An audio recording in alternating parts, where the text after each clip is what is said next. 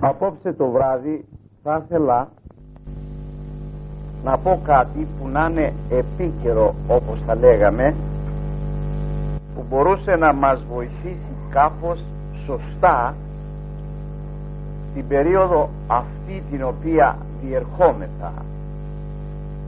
Ξέρετε ότι κοντεύει να τελειώσει και το δεύτερο μέρος του τριωδίου το Σάββατο του Λαζάρου τελειώνει και το δεύτερο μέρος.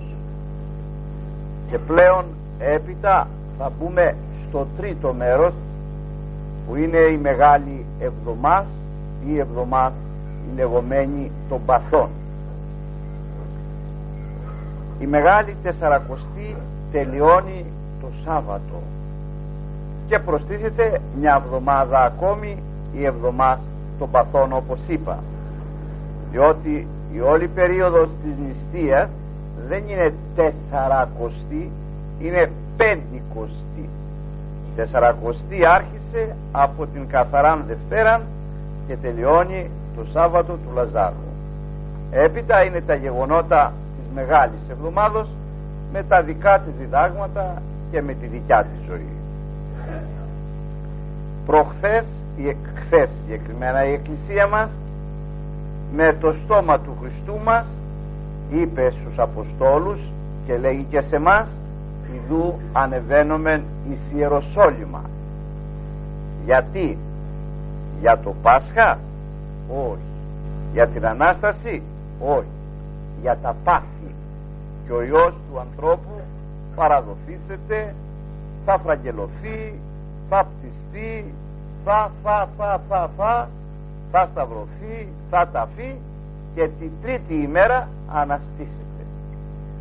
Έχει μια σειρά πάθη και έπειτα έχει την Ανάσταση. Θα ήθελα λοιπόν στο σημείο αυτό να υπενθυμίσω στον εαυτό μου και εις μας αν σας πηγαίνει.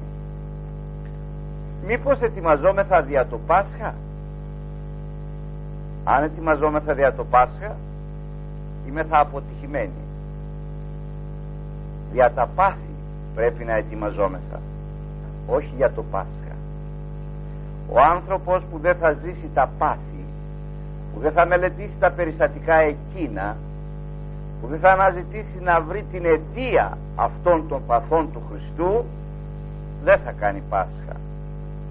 Οτιδήποτε και αν του προϊονίζει καλό αυτό το Πάσχα μα φαγητό μα δώρον χρήματα μα αργία μα συντροφιά μα κρουαζέρα μα μα μα Πάσχα μόνο δεν θα κάνει. Διότι Πάσχα δεν είναι αυτό που ερμηνεύουν οι άνθρωποι όσο ερμηνεύουν. Που και καμιά φορά αν φάνε καλά λένε έκαμα Πάσχα το συνδέουν με την κοιλία το Πάσχα δεν είναι της κοιλίας το Πάσχα. Το Πάσχα είναι της ψυχής και ουχή της κοιλίας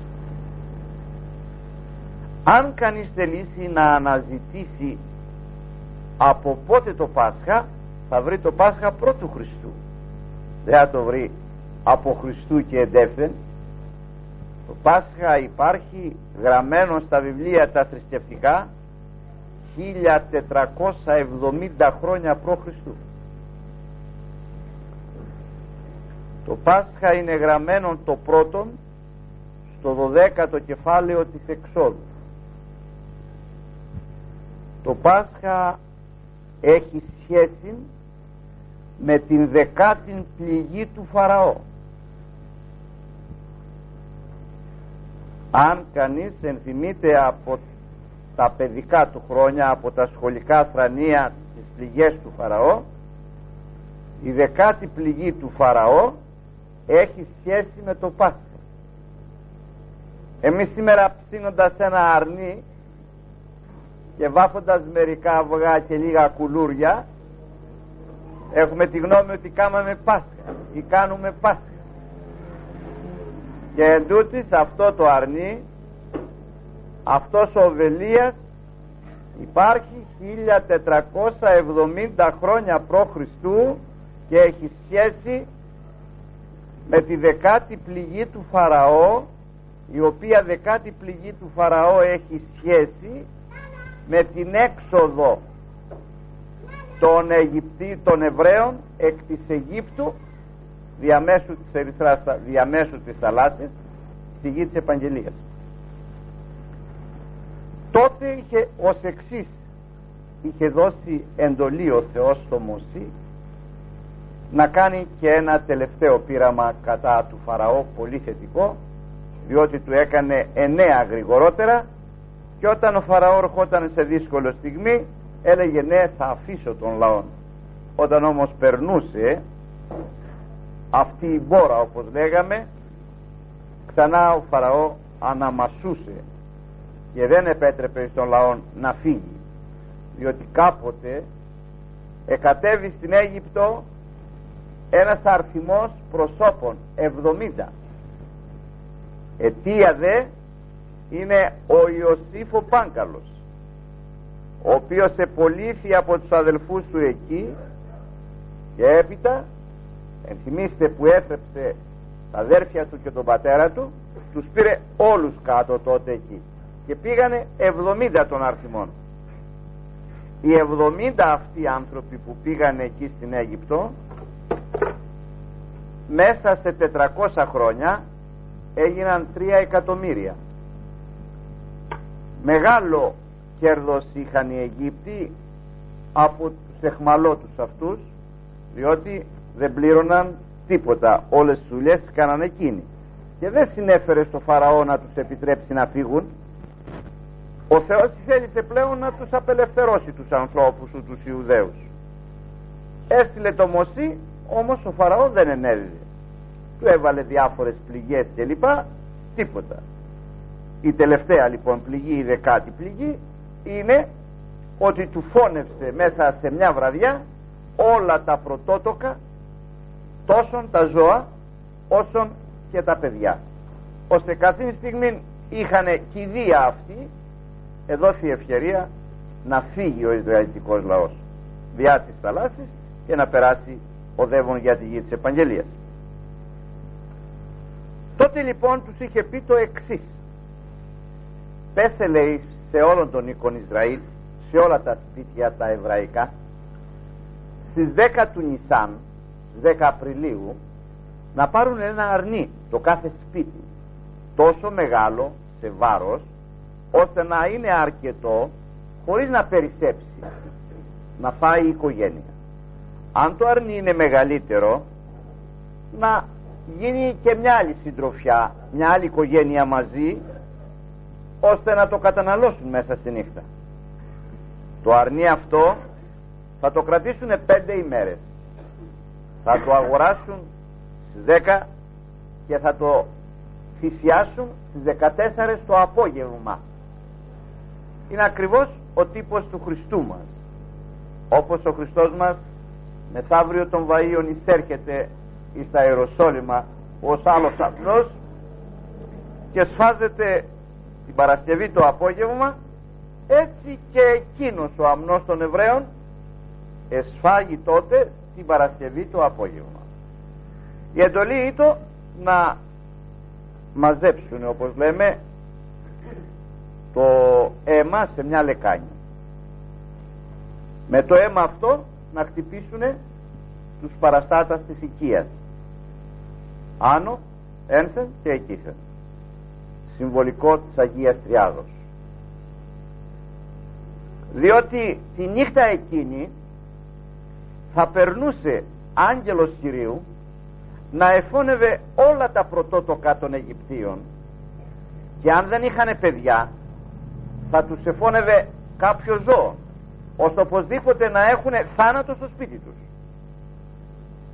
Βλέποντας δε το αίμα στα σπίτια τα εβραϊκά δεν θα εισέρχεται.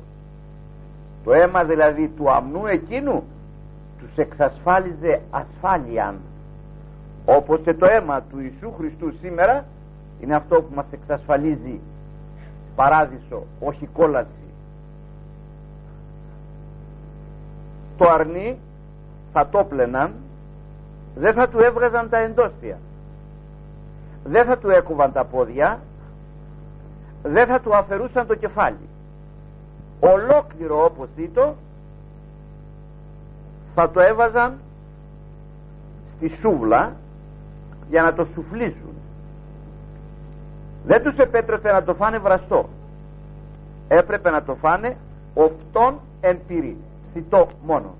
Από εκεί είναι το ψητό αρνί. Από εκεί έρχεται ο οβελίας που γυρίζουμε εμείς. Τώρα για να γίνει ένα αρνί ψητό τι θα χρειαστεί; Μια σούλα. Ασφαλώς δεν πήγαν να παραγγείλουν στους σιδεράδες. Βγήκαν σε ένα δέντρο έκοψαν αν είτε παραδειγματική Παρίσι ένα ξύλο του βάλαν και ένα πράγμα το πίσω μέρος να μπορούν να το γυρίζουν και φτιάξανε ένα σταυρό μια σούβλα που είναι ένα σταυρός. Για πάρτε αυτόν τον σταυρό τώρα και βάλτε τον του αρνιού το κεφάλι και περάστε το μέσα και βγάλτε του κάτω τα πόδια και στήστε το όρθιο. Και ανοίξτε του τα δυο μπροστινά πόδια του αρνιού. Τι θα έχετε; Θα έχετε το Χριστό σταυρωμένο. Πάρτε μια σούβλα με περασμένο το αρνί η σούβλα το αρνί να το έχει περάσει. Και στήστε την όρθια τη σούβλα. Το επάνω μέρος να έχει αυτό το σταυρό που το πιάνουμε και το γυρίζουμε γύρω γύρω να ψήνεται και ανοίξτε τα δυο μπροστινά πόδια του αρνιού. Έχετε το Χριστό σταυρωμένο. Από τότε έκανε την προπαίδεια. Τους είχε δώσει δε εντολή όταν το ψήσουνε να το βάλουν απάνω σε δυο διχάλες. Τη σούβλα αυτή γύρω γύρω όρθιοι όχι καθιστή όρθιοι. Γύρω γύρω θα κόβουν λίγο λίγο θα ξεσκλούν μάλλον αυτή η λέξη πάει θα ξεσκλούν λίγο λίγο από το αρνί χωρίς να τους πάνε τα κόκαλα. Να φάνε το ψαχνό και να αφήσουν το σκελετό. Γιατί; Διότι επρόκειτο ο Χριστός να μην υποστεί θλάση όταν ήρθαν και είδανε τους τρεις σταυρωμένους τους δύο τους βρήκαν ζωντανούς και κατέαξαν αυτόν τα σκέλη. Για να πεθάνουν μια ώρα γρηγορότερα να προλάβουν να τους ενταφιάσουν ώστε να μην προλάβει και γίνει εσπερινός δύση το Μεγάλη Παρασκευή το βράδυ και αρχίζει το Πάσχα τους. Αλλά όταν ήρθαν επί των Ιησούν τον βρήκανε ήδη πεθαμένος. Και κατά συνέπεια του Χριστού δεν τους πασαν χέρια, πόδια κλπ. Να τον πεθάνουνε. Είχε ήδη πεθάνει ο Χριστός. Γι' αυτό εφαρμόστη αυτή η προφητεία η οποία έλεγε οστούν αυτού ους συντριβήσετε και δεν συνετρίβει το οστούν εκείνο που είναι χαρακτηριστικό σε εμάς είναι το εξής. Ότι εμείς αδιάβαστοι δεν προσέχουμε τους τύπους που έχει γύρω από το Χριστό για να τον έχουμε χειροπιαστό το Χριστό. Διότι αν κανείς διαβάσει την προϊστορία του Χριστού μας σαν προφητεία μας σαν τύπο μας σαν εικόνα μας σαν σύμβολο τον βλέπει πριν έρθει και όταν λαμβάνουν χώρα αυτά τα ερμηνεύει γιατί υπάρχουν γραμμένα και τα είχε προσυμβολήσει. Πως σε παραδείγματι κάνει τη θυσία του ο Αβραάμ επί του Ισάκ. Τι είναι η θυσία του Αβραάμ επί του Ισάκ; Δεν είναι η θυσία του Χριστού στο Γολγοθά όταν λέγει στον πατέρα με το μοναχογιό το μονογενή του Υιό να τον θυσιάσει δεν δείχνει τον πατέρα που θυσιάζει το μοναχογιό του το Χριστό; Όταν φορτώνουν το ξύλα του Ισαάκ και τα ανεβάζει αυτός επί των οποίων τον βάζει να τον θυσιάσει δεν βλέπουμε τον Χριστό έπειτα από 1800 χρόνια που φέρνει τα δικά του ξύλα επί των οποίων θα λαθυσιαστεί δεν βλέπουμε ακόμη όταν ο Αβραάμ σηκώνει το χέρι του να πάρει την κεφαλή του παιδός που ακούει τη φωνή εκεί και λέει Αβραάμ μη θέσεις την χείρα επί τον πέδα και γυρίζει πίσω και βλέπει έναν κρυόν με τα ξύλα του μπλεγμένα σε ένα κλαδί εκεί που υπάρχει μέχρι τη σήμερα στα Αεροσόλυμα και σας το έδειξα το οποίο λέγεται στην εβραϊκή γλώσσα σαβέκ που ερμηνεύεται ξύλων αφέσεως και του λέει δηλαδή ο Θεός και να το σφάξεις το παιδί το αίμα του δεν χρησιμεύει τίποτα. Εγώ τον τύπον ήθελα να κάνεις. Να ανεβεί επάνω θα ανεβεί και ο δικός μου γιος μια μέρα και θα θυσιαστεί εδώ ο δικός μου γιος για να σώσει. Έχω εγώ το αρνί το δικό μου το οποίο θα το σφάξω μια μέρα και το ξύλο της αφέσεως επάνω θα συγχωρηθούν οι αμαρτίες του κόσμου. Αν ήθελε λοιπόν ο άνθρωπος να τα προσέξει αυτά θα έβλεπε τι είναι πίσω και πως έχει υπόθεση και αλλιώς θα προσφέρεται γύρω από αυτά τα ανεπανάληπτα πράγματα. Ούτε έγιναν ούτε πρόκειται να ξαναγίνουν αυτά που έγιναν επί ημερών Ιησού εν το προσώπο του Ιησού.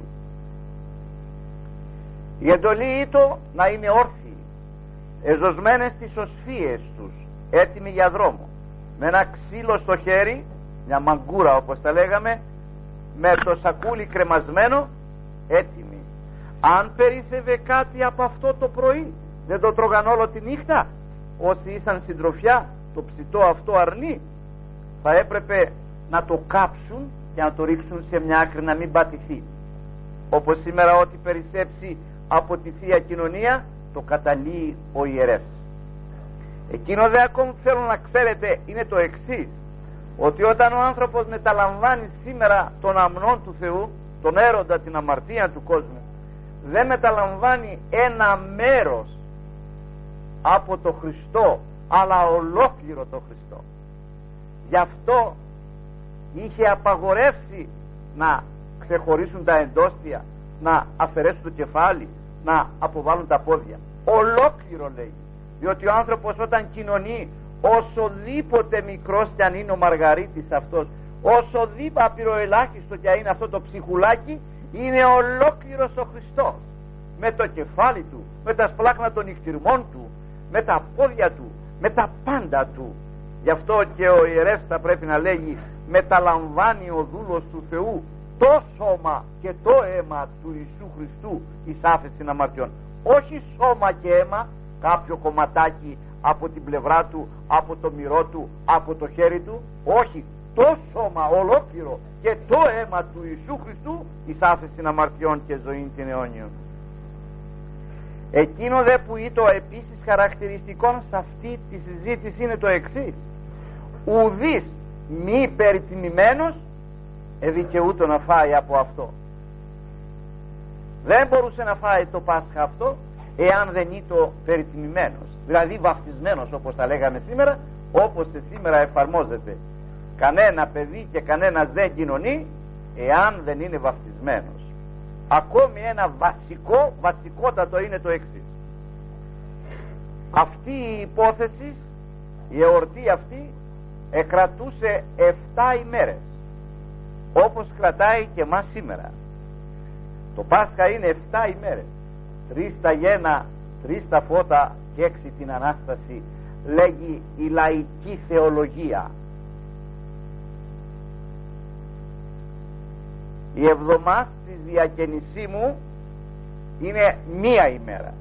Γι' αυτό λέγεται κυριώνυμος εβδομάδα και διότι είναι η μία ημέρα τα δημόθυρα από την Αγία Τράπεζα από την ωραία πύλη βγαίνουν. Γιατί είναι μία ημέρα. Δεν κλείνει. Δευτέρα, Τρίτη, Τετάρτη, Πέμπτη. Είναι μία ημέρα. Πάσχα όλες οι ημέρες γι' αυτό και επιτρέπεται και η Θεία Κοινωνία κάθε μέρα ανεξαρτήτου νηστείας σε αυτούς βέβαια που εκοινώνησαν εξομολογημένοι κλπ. το Πάσχα ή τη Μεγάλη Πέμπτη ή το Μεγάλο Σάββατο. Επιτρέπεται και τη Δευτέρα και την Τρίτη και την Τετάρτη την Παρασκευή και το Σάββατο τη Διακή επιτρέπεται κάθε ημέρα ευθεία είναι μία ημέρα κυριώνυμος εβδομάδας. Αυτοί όμως για να φάνε το Πάσχα να δικαιούνται να φάνε από τον αμνόν αυτόν θα έπρεπε να σηκώσουν το προζύμι από το σπίτι. Από την Παρασκευή το απόγευμα τη Μεγάλη Παρασκευή τη δικιά μας που εσφάζεται και ο αμνός αυτός ο δικός τους τον οποίο εψήναν τον τρώγαν τη νύχτα. Σηκωνότανε το προζύμι από το σπίτι. Σε όποιο εβραϊκό σπίτι βρίσκεται το προζύμι ελιφοβολήτο θάνατος απαγόρευε με ένδυμον άρτων να τρώνε το Πάσχα. Να τρώνε το αρνί. Απαγόρευε. Γιατί; Διότι η ζήμη είναι αμαρτία. Έπρεπε να μην υπάρχει αμαρτία δηλαδή για να φάει το Πάσχα. Γι' αυτό εάν θέλετε να βρείτε την αλήθεια των λόγων αυτών θα ψάξετε στην πρώτη προς Κορινθίους επιστολή του Παύλου στο πέμπτο κεφάλαιο που γράφει για το Πάσχα εκείνο και αυτό. Και λέει Πάσχα υπερημών ετήθη Χριστός εφησιάστη Χριστός. Εκεί εφησιάζεται ο αμνός εδώ θυσιάζεται Χριστός και καλούμεθα εμείς λέγει να είμεθα άζημοι χωρίς αμαρτία για να παρακαθίσουμε στο Πάσχα αυτό.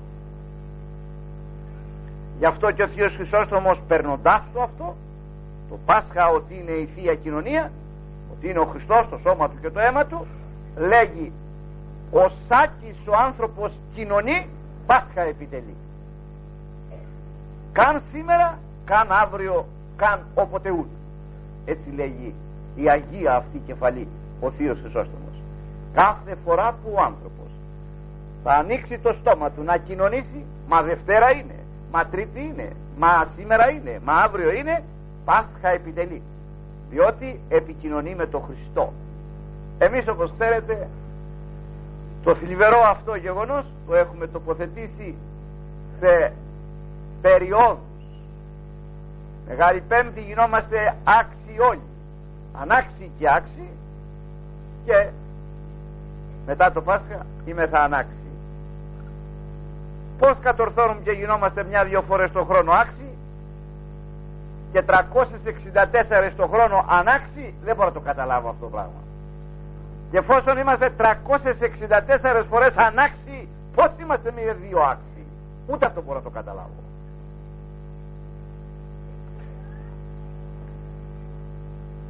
Πάντα τα αυτά σου λέγει. Θα τα κάνετε θα το φάτε αυτό το μετασπουδής αυτό είναι λέει Πάσχα Κυρίου.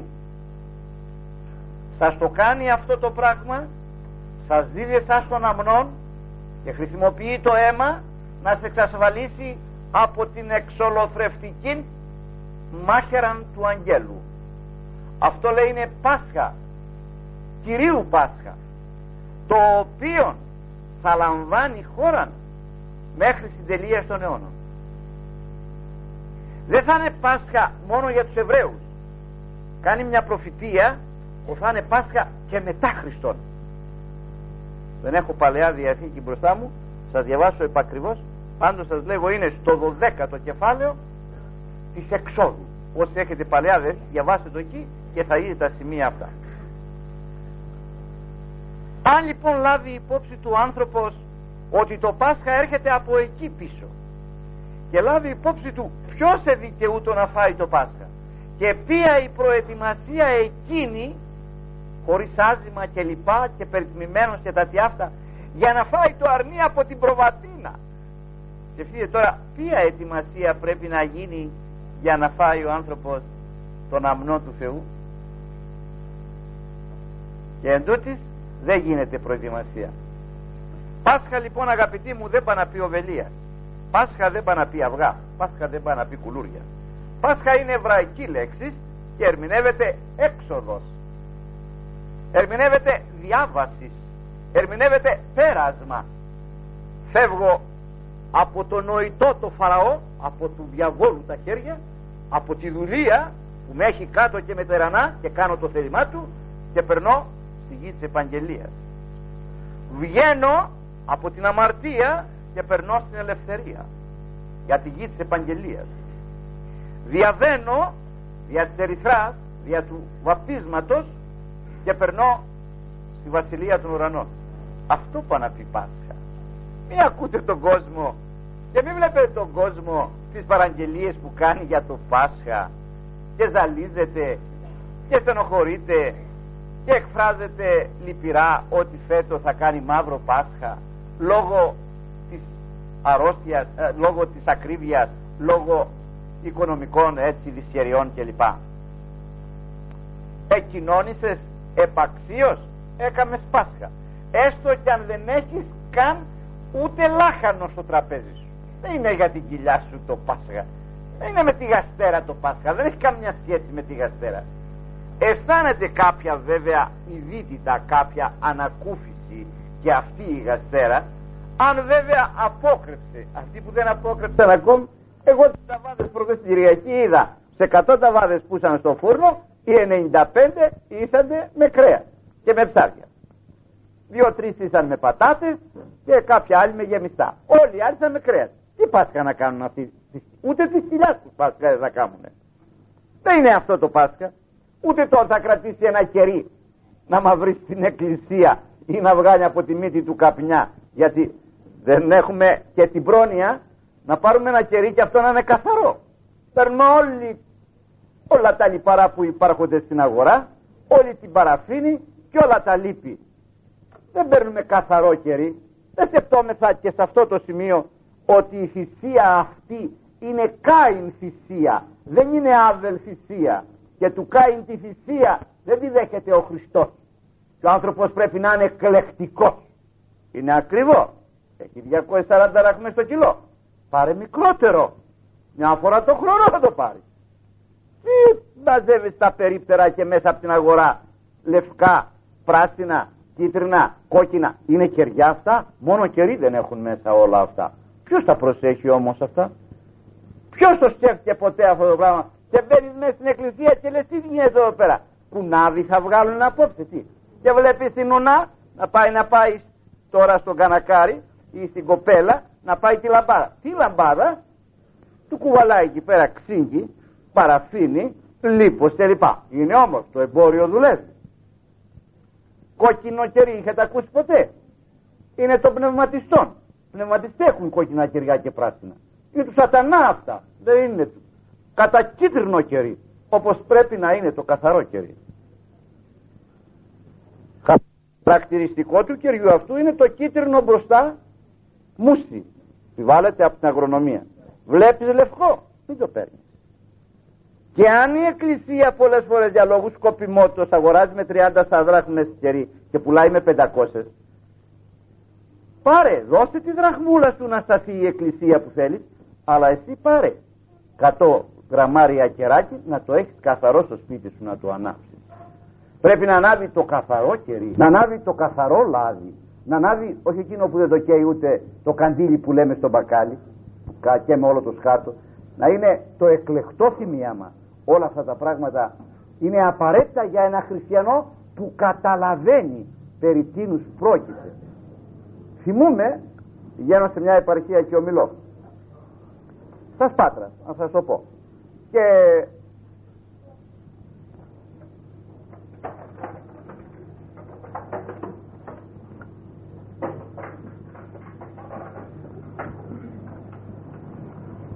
ήρθε ως ότου να πάω στην έδρα να μιλήσω να πάω να βάλω μετάνια στον Πολιούχο εκεί πέρα ο Άγιος Ανδρέας. Και αυτός ο φίλος μου ο οποίος πάνω με συνοδεύει μόλις φτάνουμε στην πόρτα του Αγίου βγάνει από την τσέπη του έχει δύο κεριά και μου δίδει ένα κερί.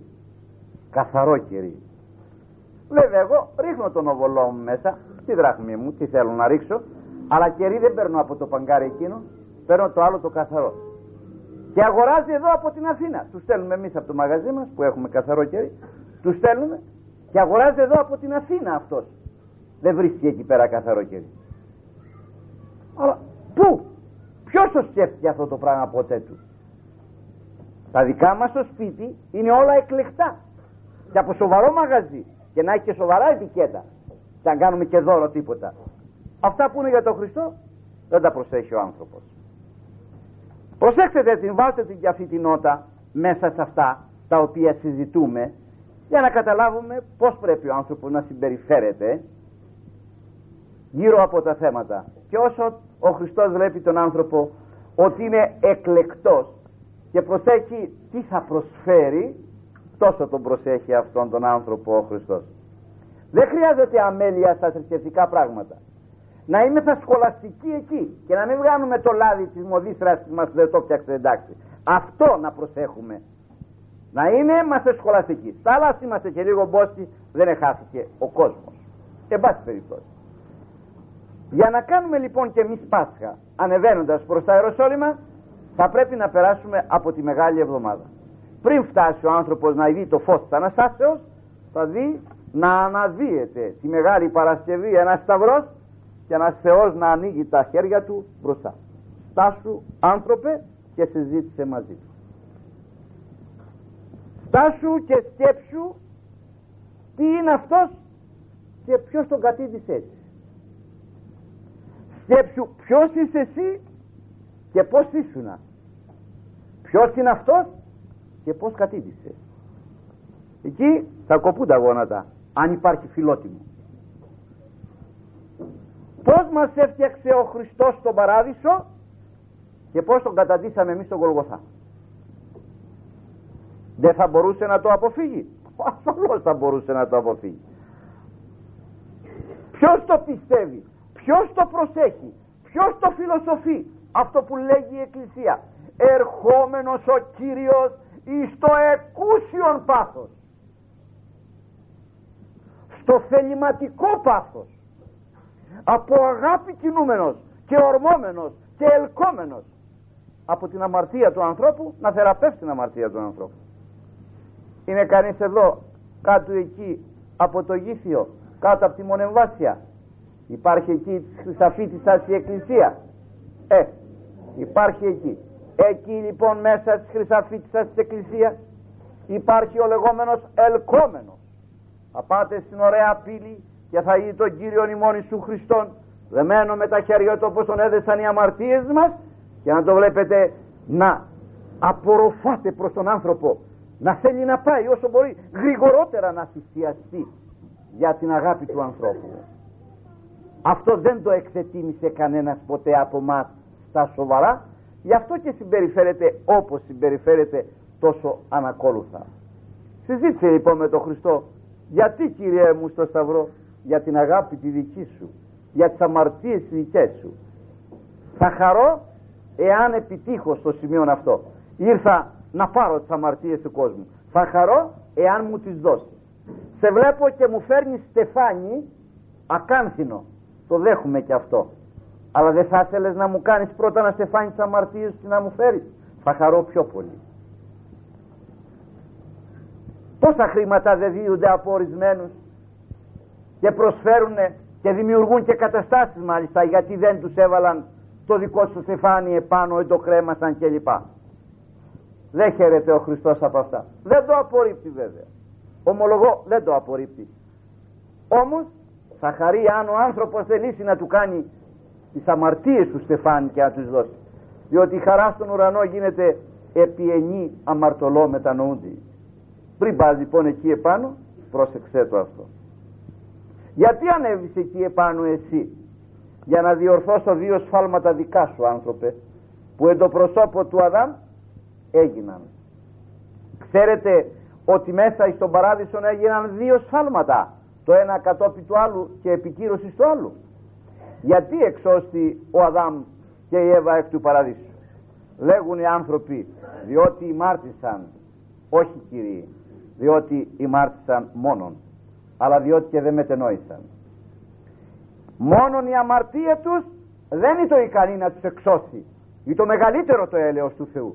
Αλλά δεν μετενόησαν. Παρότι τους ευόχησε να μετανοήσουν τους άφησε αντιμετώπους της πτώσεως τους άφησε γυμνούς και τετραχειρισμένους να τρέμουν σαν φιλοκάλαμα τους βόχησε και τους είπε Αδάμ Αδάμ πού ή μήπως έφαγες; Παρότι ήξερε ότι έφαγε.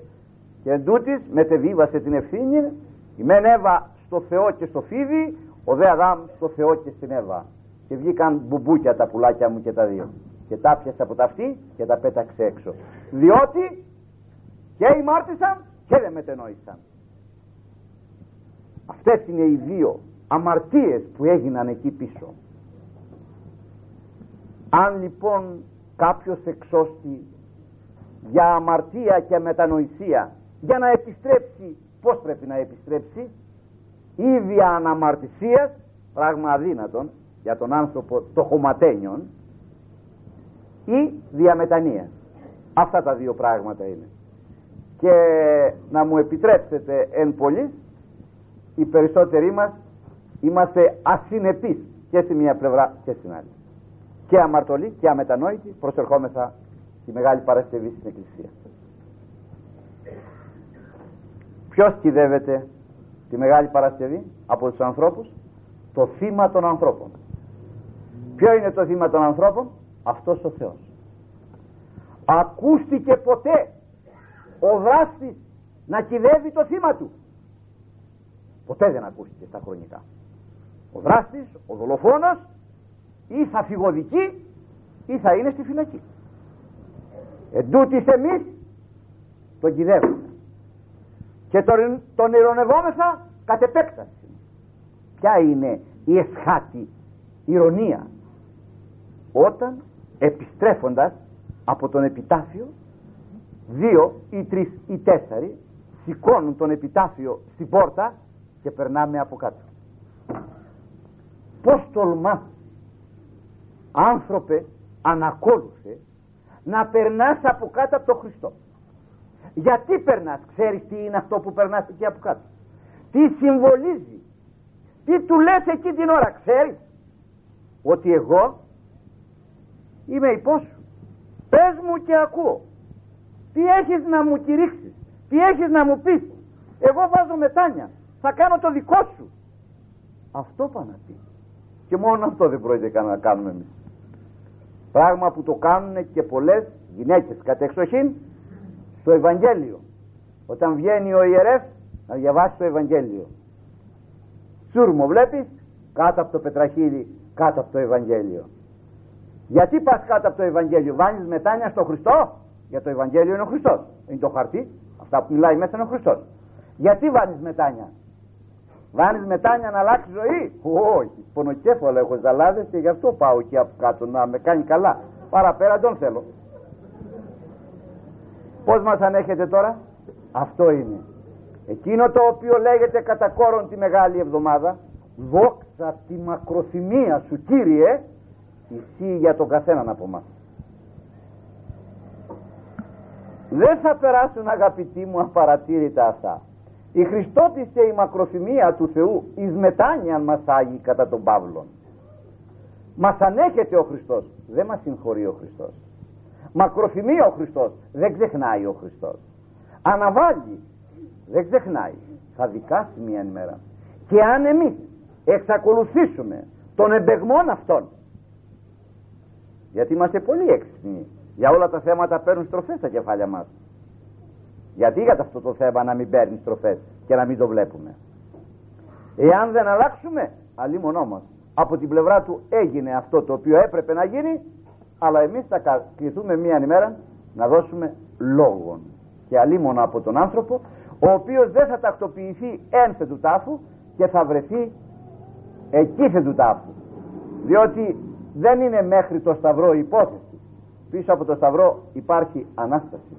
Και η Ανάσταση αυτή τον άνθρωπο θα τον φέρει αντιμέτωπον με τον Χριστό μία ημέρα κατά την γενική κρίση εκείνο δε που θα πρέπει ακόμη να προσέξει ο άνθρωπος κατά την Μεγάλη Παρασκευή πριν περάσει για την υπόθεση της Αναστάσεως για τα αυγά τα κόκκινα και για τον Οβελία θα πρέπει να προσέξει ότι αυτός που πεθαίνει επάνω στο σταυρό δεν είναι άνθρωπος μόνον.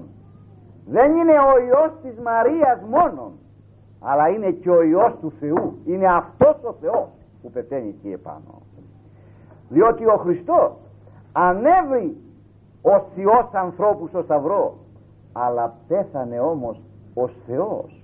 Και εκεί είναι το θέμα το μεγάλο. Και όταν πεθαίνει για λογαριασμό δικό μου ένας Θεός και εγώ εξακολουθώ ακόμη να κάνω το δικό μου αλλή μονό μου εν ημέρα κρίσεως όταν πέσω σε χέρια Θεού ζώντος. Επροσέξατε πως πέθανε ο Χριστός στο Σταυρό; Ότι δεν πέθανε όπως πεθαίνουν οι άνθρωποι το έχετε προσέξει αυτό πως πεθαίνουν οι άνθρωποι ξέρετε Έχετε ήδη κανένα, μην βγαίνετε έξω, φοβόστε τους πεθαμένους. Τους ζωντανούς να φοβόσαστε. Τους πεθαμένους μην τους φοβόσαστε. Πεθαμένοι δεν κάνουν τίποτα, αφοπλίζονται οι άνθρωποι. Κάθεσαι εκεί πέρα να φιλοσοφίζεις, να ειδείς πώς εσύ αύριο θα ανοίξει το ματάκι σου και θα πετάς. Κάτσε εκεί πέρα να φιλοσοφήσει. Δεν δίνει τον άνθρωπό σου στους αυτούς τους εργολάβους και σου τρώνε τα λεφτά κλπ. Κάτσε να περιποιηθεί τον άνθρωπό δεν κινδυνεύεις. Μάνας σου είναι, ο πατέρας σου είναι, ο αδερφός σου είναι, το παιδί σου είναι. Τι είναι αυτά τα πράγματα; Που τους ζωντανούς να φοβάσαι. Νεκροί είναι ακίνδυνοι. Πώς πεθαίνει λοιπόν ο άνθρωπος; Θα πω εγώ άμα δεν ξέρετε. Αφήνει το πνεύμα και κλείνει την κεφαλή. Έτσι πεθαίνει. Και έπειτα παίρνουν ένα γαθρεύσει και του βάζουν μπροστά να δει βγάζει χνότο. Άμα δεν βγάζει χνότο, πάει να πει τέρμα. Ο Χριστός πώς πέθανε. Δεν άφησε ο Χριστός το πνεύμα και έκλεινε την κεφαλή. Έκλεινε την κεφαλή και άφησε το πνεύμα. Ανάποδα. Και κλείνα στην κεφαλή παρέδωκε το πνεύμα. Δηλαδή πέσανε την ώρα που ήθελε. Γιατί να μην κατεάξουν αυτού τα σκέλη για να είναι δακτυλοδεικτούμενος. Κατά συνέπεια δεν είναι άνθρωπος μόνος, είναι και Θεός. Και αν θέλεις να καταλάβεις τι αξία έχει ένα πράγμα, κοίταξε τι αντίκρισμα έχει αυτό το πράγμα. Τι ρήτρα έχει αυτό το πράγμα. Για να κόψουν λεφτά χρειάζεται χρυσός να υπάρχει στα ταμεία της τραπέζης. Διαφορετικά είναι ρούβλια. Άμα δεν υπάρχει αντίκρισμα. Κατά συνέπεια για την ψυχή σου άνθρωπε στην τράπεζα του Θεού εφησιάσει αυτός ο Θεός εκατέθεσε αυτός ο Θεός και μπορεί να καταλάβεις τι δύναμη παίρνει ο άνθρωπος από αυτό αλλά ταυτόχρονα τι αξία έχει ο άνθρωπος; Εγώ αμαρτωλός τι είμαι εγώ τι είσαι εσύ; Έχει αντίκρισμα στην τράπεζα του Θεού αίμα Χριστού αίμα Θεού ποιος μπορεί να το κοστολογήσει το αίμα του Θεού; Καλέστε όλους τους οικονομολόγους του κόσμου μπορούν να εκτιμήσουν το αίμα του Χριστού το δικό μας εδώ το πουλάμε 10 δραχμές στο γραμμάριο τώρα το βρώμικο το πόρνικο, το μυχό, το βλάσιμο, το αιρετικό, το διεφθαρμένο. Το αίμα του Ιησού Χριστού. Ποιος μπορεί να το κοστολογήσει; Αυτά είναι μαθήματα της Μεγάλης Παρασκευής. Πού τρέχεις και πού πηγαίνεις για το Πάσχα; Τι να το κάνεις το αρνί και χτε έφαγες αρνί. Τι να το κάνεις στο αυγό αν είναι κόκκινο; Το τσούφλι δεν το τρώω το κόκκινο. Το μέσα θα φάσει και χτε έφαγες. Τι είναι αυτό που σου αλλάζει; Τι; Διότι πήρες λίγο κερί όπως είπα γρηγορότερα βρώμικο και το κράτησε και αυτό ήταν ή γύρισες και άναψες και έκανες από πάνω από την πόρτα ένα σταυρό που σε έδιωξε ο διάλογο από την εκκλησία και βάζει σταυρό τώρα από πάνω για να μην μπει ο διάλογος στο σπίτι. Πώς σε έδιωξε από την εκκλησία; Δεν σε έφυγες μετά το Χριστός Ανέ. Δεν σου είπε να φύγεις. Και έφυγες και πάει για τη μαγερίτσα. Τι το σταυρό είναι από πάνω, πώς τον έχεις μέσα. Ψέματα λέω. Άμα λέω ψέματα, πείτε μου κύριε, είσαι ψεύτης. Κατέβα και γλίτω θέμα να φύγουμε να πάμε σπίτι μας. Κάθομαστε εδώ πέρα. Λέω αλήθειες. Ανοίξτε τα μάτια σας. Χανόμαστε. Μέχρι πότε θα κοροϊδεύουμε το Θεό; Μέχρι πότε θα μας ανέχεται αυτός ο Θεός; Θυμόσαστε τι είπε προχθές στους μαθητάς του. Έως πότε ανέξομαι ημών; Μέχρι πότε λέει θα σας ανεχθώ; Μέχρι πότε; Γνώση σήμερα; Το μικρό παιδί ξεφλουδάει το φίλι σήμερα. Και δεν ξέρει τα πράγματα αυτά που είναι και πέρσι και φέτο και την άλλη και την άλλη και την άλλη.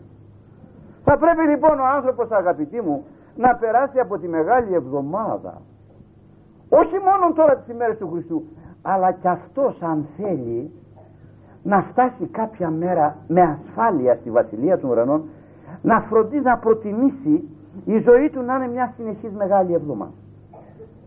Εμείς δυστυχώς καταπαντώντας τη συνείδησή μας καταπαντώντας τη τιμή μας και την αξιοπρεπιά μας και τη χριστιανοσύνη μας για να ζήσουμε καλύτερα στον κόσμο τούτον για το διεφθαρμένο αυτό σαρκείο ό,τι ιερών και όσιον το καταπατούμε για να ζήσουμε εδώ πασχαλινά όχι ο Χριστός δεν έζησε πασχαλινά εδώ.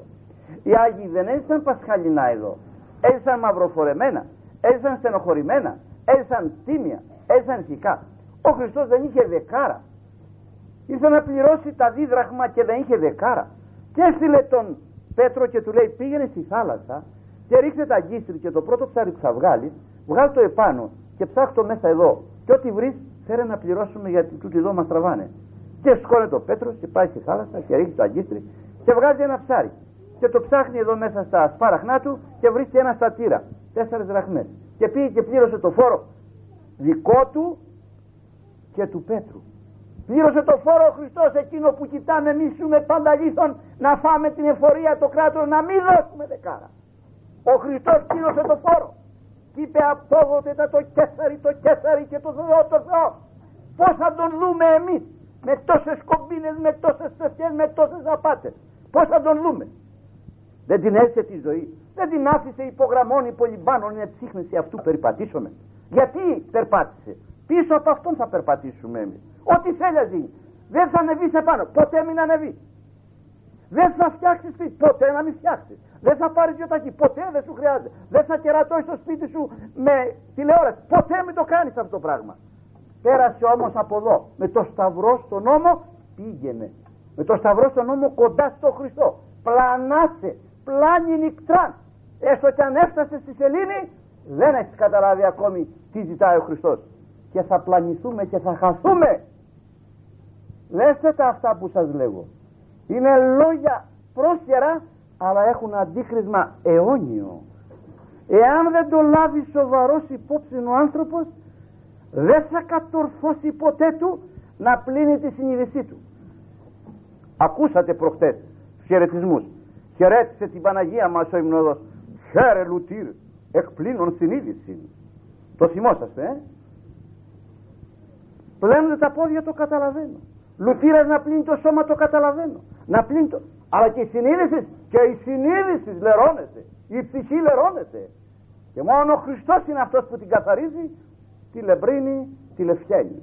Δεν θέλει να έχει λέει μόμον, μηδέρη τίδα. Τη θέλει άμμομον, τελεία την ψυχή του ανθρώπου για να την πάρει, να την παρουσιάσει. Πού να τα παρουσιάσει; Τα δικά μας, τα κατεργαρίστικα, τα ψεύτικα, τα τόσα που φτιάχνουμε εμείς εδώ οι άνθρωποι.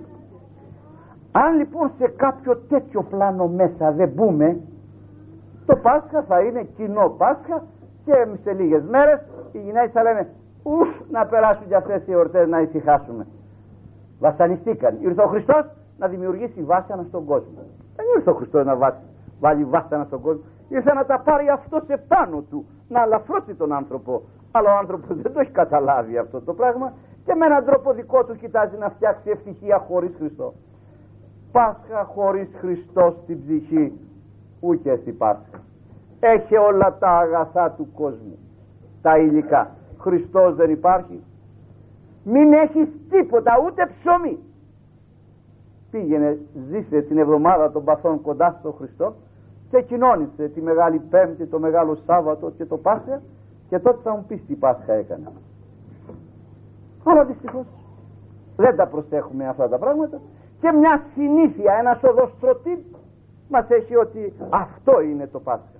Όχι ή δυνατόν να παρακολουθηθούν όλοι οι νυμφοί, όλοι οι νυμφοί. Βέβαια είμαι άνθρωποι εργαζόμενοι. Δεν ξέρω πώς το ωράριο θα τακτοποιηθεί τώρα. Αν μείνει έτσι μέχρι τις 5 θα δοθεί μια μεγάλη ευκαιρία νομίζω φέτο και αυτοί οι καημένοι που εργάζονται άλλοτε και θέλαν να πάνε δεν μπορούσαν να πάνε φέτο θα μπορούν να πάνε, να παρακολουθήσουν. Να ζήσουν δηλαδή την αγωνία του Χριστού. Να ειδούν την αγάπη του για τον άνθρωπο πώς συμπεριεφέρθη για τον άνθρωπο. Και όταν δεις τον άλλον να κόπτεται για σένα νομίζω αν υπάρχει φιλότιμο θα συγκινηθείς και θα τον παρακολουθήσεις και θα τον ακούσεις. Άλλωστε ποιος ομιλεί; Εγώ ομιλώ. Ο Χριστός ομιλεί. Αυτός μας τα λέει. Και γιατί μας τα λέει να μας πάρει το πορτοφόλι; Για να περάσουμε δυσκολότερες ημέρες να μας βασανίσει; Όχι. Αυτός ήρθε να βασανιστεί αυτός για να ζήσουμε εμείς. Να υποφέρει αυτός για να ελευθερωθούμε εμείς. Και εμείς ελευθερία εννοούμε να κάνουμε την αμαρτία. Μα ελεύθερος δεν να κάνω θέλω. Και αυτός που λέει ότι είναι ελεύθερος γίνεται ο πιο σκλαβωμένος.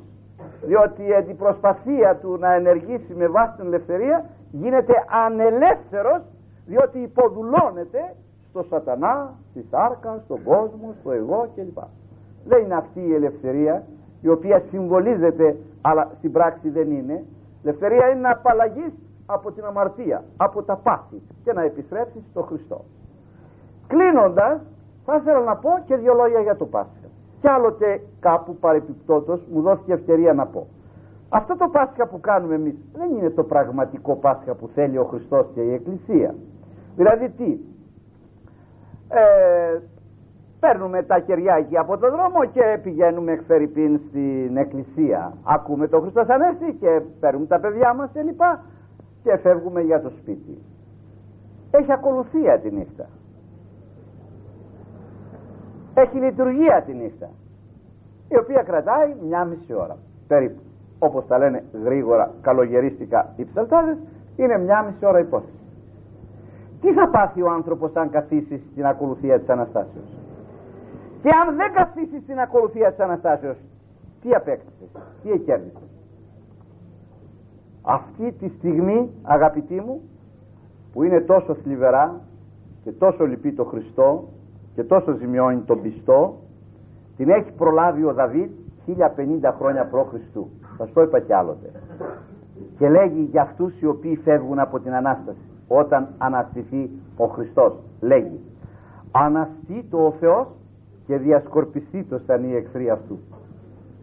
Και φυγέτωσαν από προσώπου αυτού οι μισούντες αυτών. Θα τα ακούσετε τη νύχτα της Αναστάσεως.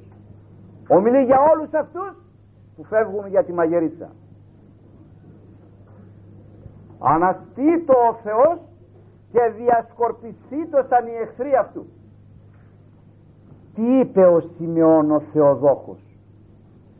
Ούτως λέγει όταν τον πήρε στα χέρια του το μικρόν Ιησούν ούτως φτός κοίτε εις πτώσιν και εις ανάστασιν πολλών και εις σημείων αντιλεγόμενων.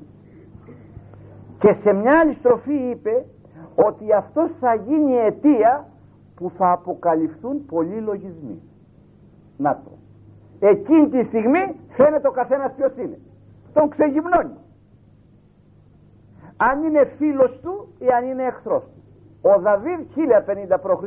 τον λέει εχθρό του. Το βλέπει αυτό το πράγμα και βλέπετε όλα τα στενά και πηγαίνουν, τρέχουν για τη μαγερίτσα.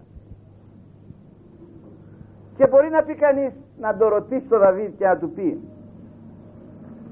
δεν μου λες προφήτα μου πως χάνεται ο κόσμος πως κολλάζεται ο κόσμος; Και συμπληρώνει και λέει ούτως απολούνται οι αμαρτωλοί από προσώπου του Θεού ούτως απολούνται έτσι χάνονται.